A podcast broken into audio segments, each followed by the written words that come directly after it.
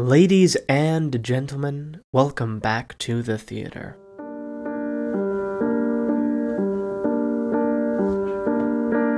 Let us talk about a common expression being afraid of the dark. It feels timeless, doesn't it? Though the literal interpretation is enough to bring about memories of childhood anxiety at night, the metaphor is just as rich. The absence of knowledge or information being left in the dark. When we are, it is tempting to grasp at the nearest explanation, if only just to lend the affectation that we have adequately diagnosed a problem or a fear.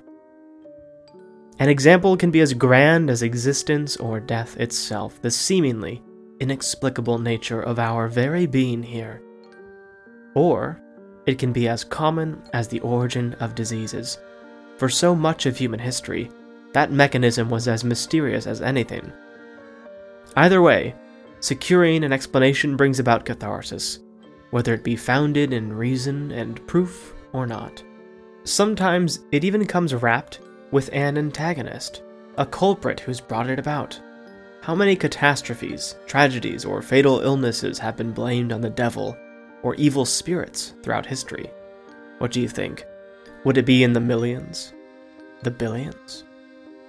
Other times, it has nothing to do with an antagonist, but a sin or fault in the individual that must be purged. Purity made synonymous with solutions. It's almost as if it is embedded in human nature, this intense curiosity that we almost don't care what the reason or origin is for our questions or problems, only that we can get an answer, and soon. Whether it be for that magnificent existential anxiety brewing within our very marrow, or for a common stroke of bad luck. If we spill our expensive latte, an astrologist might suggest that Mercury is in retrograde. A Hindu may point out that it's merely karma for wrongdoing in your past life. Whatever answer we have found or think we've found, that alone is sometimes enough to cease the suffering, or at least give the illusion that we are not sitting all alone in the dark. My name is Harlequin Grimm, and you are listening to the stories of monsters whose voices are lost in history. And this is Mania.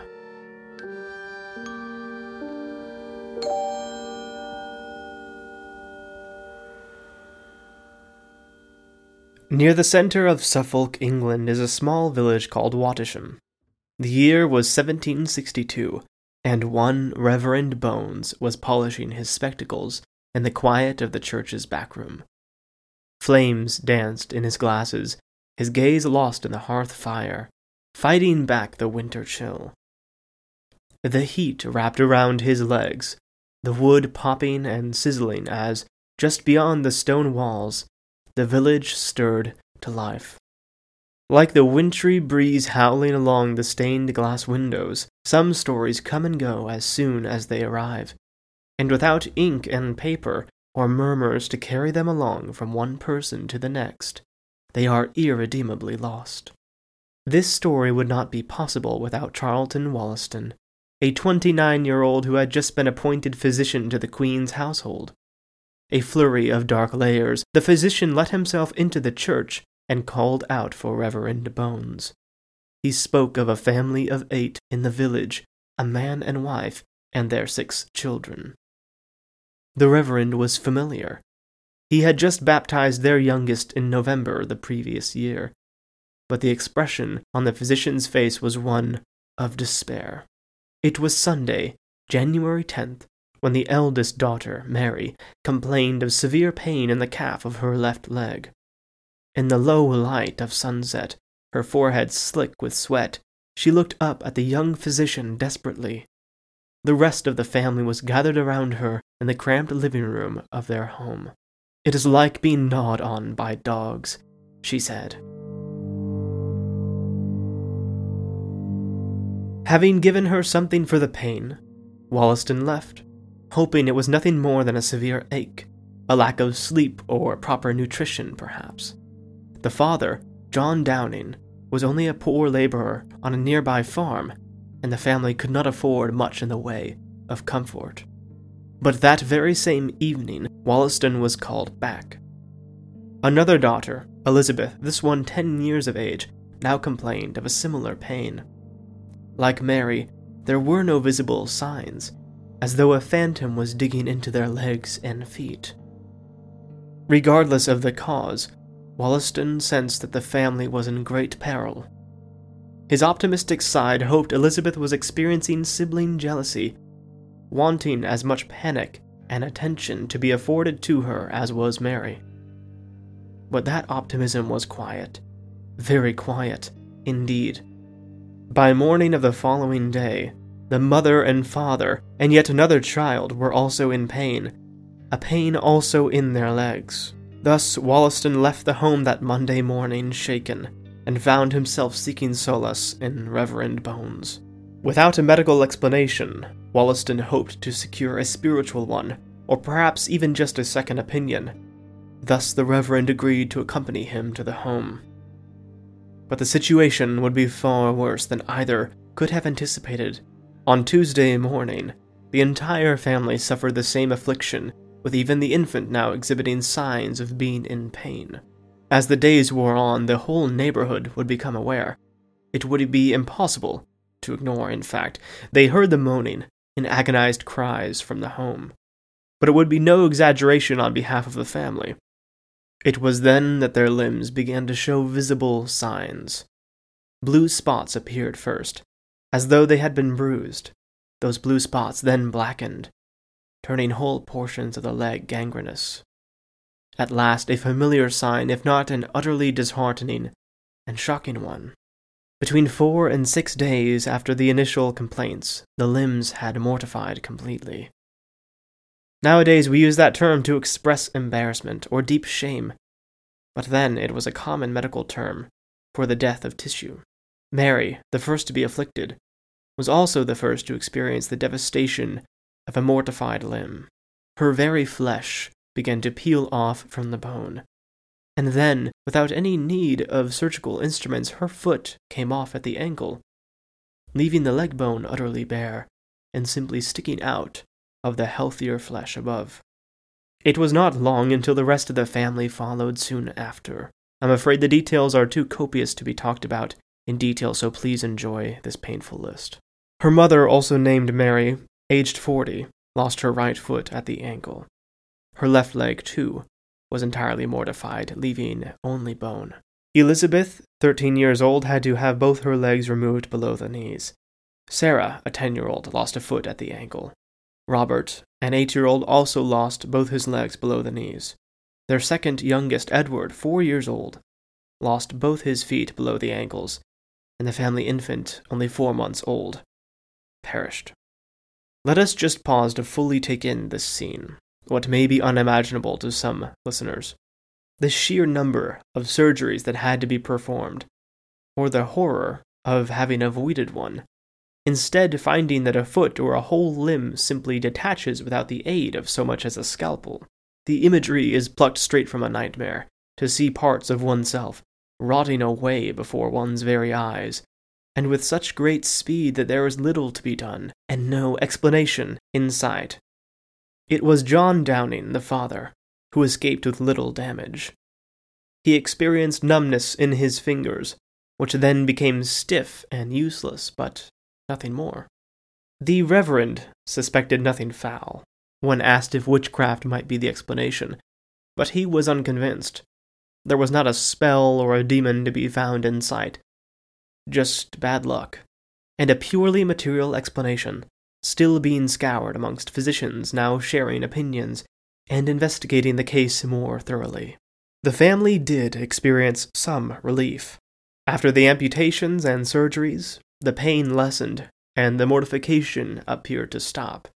All that was left was to discern the reason for the calamity, but the father, Downing, was unconvinced being a laborer on a farm and having seen the irregularities in crops and animal health, he knew the power of witchcraft and the true destruction that a single, mischievous evildoer could commit, so long as they were party to the devil. Amongst all that tragedy, to be left nearly unscathed was surely a sign from God to take matters into his own hands. And if the physician nor the reverend suspected a culprit, he would find one.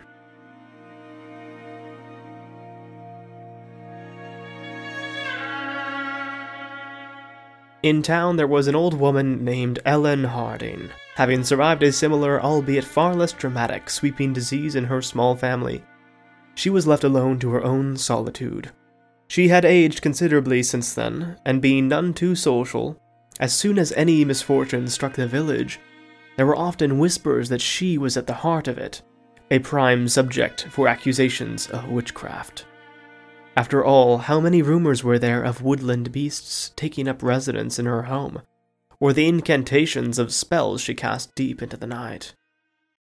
Rural towns like Wattisham, England, in the 1700s were breeding grounds for paranoia. In the heart of that rustic lifestyle were dreadfully long and hard winters, where darkness blossomed with all manner of ill imaginings, and at the forest edge nightmares manifested where the rotting corpse of a critter denoted something sinister at play, and the meowing of a house cat in the middle of the night the first hints of a cursed harvest. Such an environment spun devils from silence and malicious plots out of mere suggestion. And John, under no spell but his own fear, having watched his family suffer and his own infant die, would seek to right a wrong with no purpose.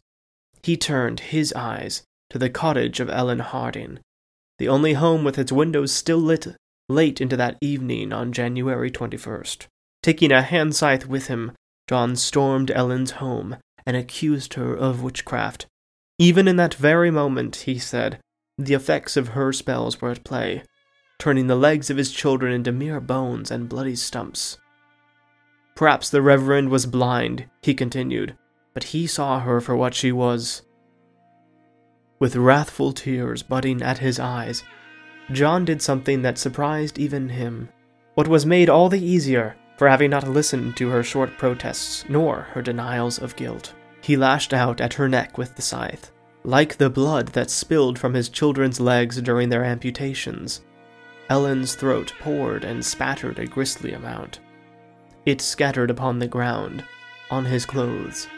It hissed in the fire and gurgled at her skin in the brilliant amber light of her hearth. It glowed and bubbled forth like its own liquid flame. John wiped it from his eyes to see her last moments clearly. The elderly woman stumbled from her chair, falling hard to the ground, with her head landing in at the edge of the fire, where her hair and the rest of her body quickly began to catch. John was left in the odd silence of what he'd done though it would be far from quiet. His body trembled, his heart pounding in his ears as though he was beneath the crashing waves of a temperamental sea. He stood still in that quiet, watching the flame spread across her clothes, her body, and igniting on a nearby stack of tinder.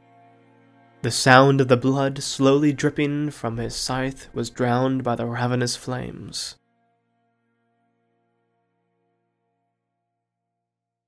Ellen's death would no doubt be a terrible tragedy, but having received so much attention and sympathy from the village already, none suspected John or any family member of his to be a culprit in the murder. In fact, nobody was suspected of murder. The fire was thought to be merely an accident, conveniently eliminating all evidence. In the coming weeks, Wollaston and the Reverend continued to investigate the cause of the mortification. They looked into the family's diet, their beds, and really any part of their daily lives, confused as to how no one else in the village was afflicted. During regular checkups, the physician was pleased to see that the family was in surprisingly good spirits after the ordeal. Spring was just around the corner. Everyone was getting on well. This next portion is taken directly from his accounts.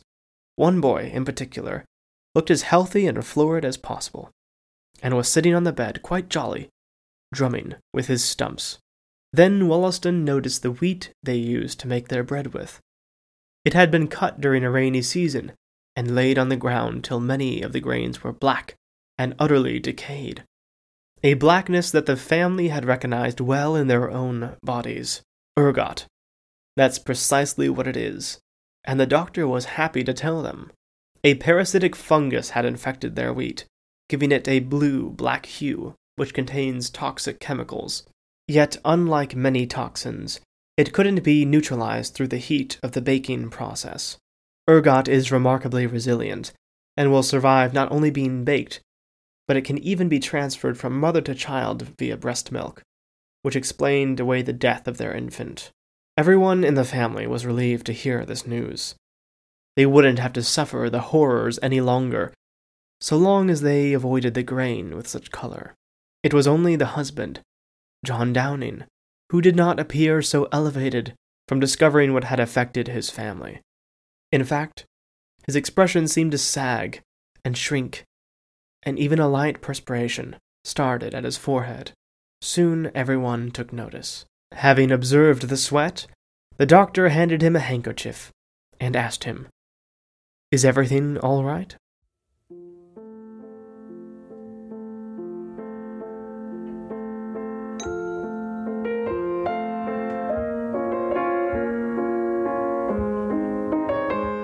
Thank you for joining me for another episode of Mania. Before we get into the facts and fiction behind this story, I'd like to personally thank the sponsors of this show, which are you, the listeners. Patrons who support Mania receive exclusive goods, content, and if you'd like to join that club, you can go on over to patreon.com forward slash harlequin grim. And if you would like to support our theater another way, go to thegrimtheater.com where you'll find a selection of gothic and dark art by our very own Astrid Grimm. As for everybody else, just your listening and sharing of the content and enthusiastic engagement online, I am more than honored to have you here. Now, let's get back to the story. After a long while of giving you stories that were entirely nonfiction, I'm happy to say that the dreadful mortification of the Downing family was heavily tampered with. But some details were not, and it might surprise you.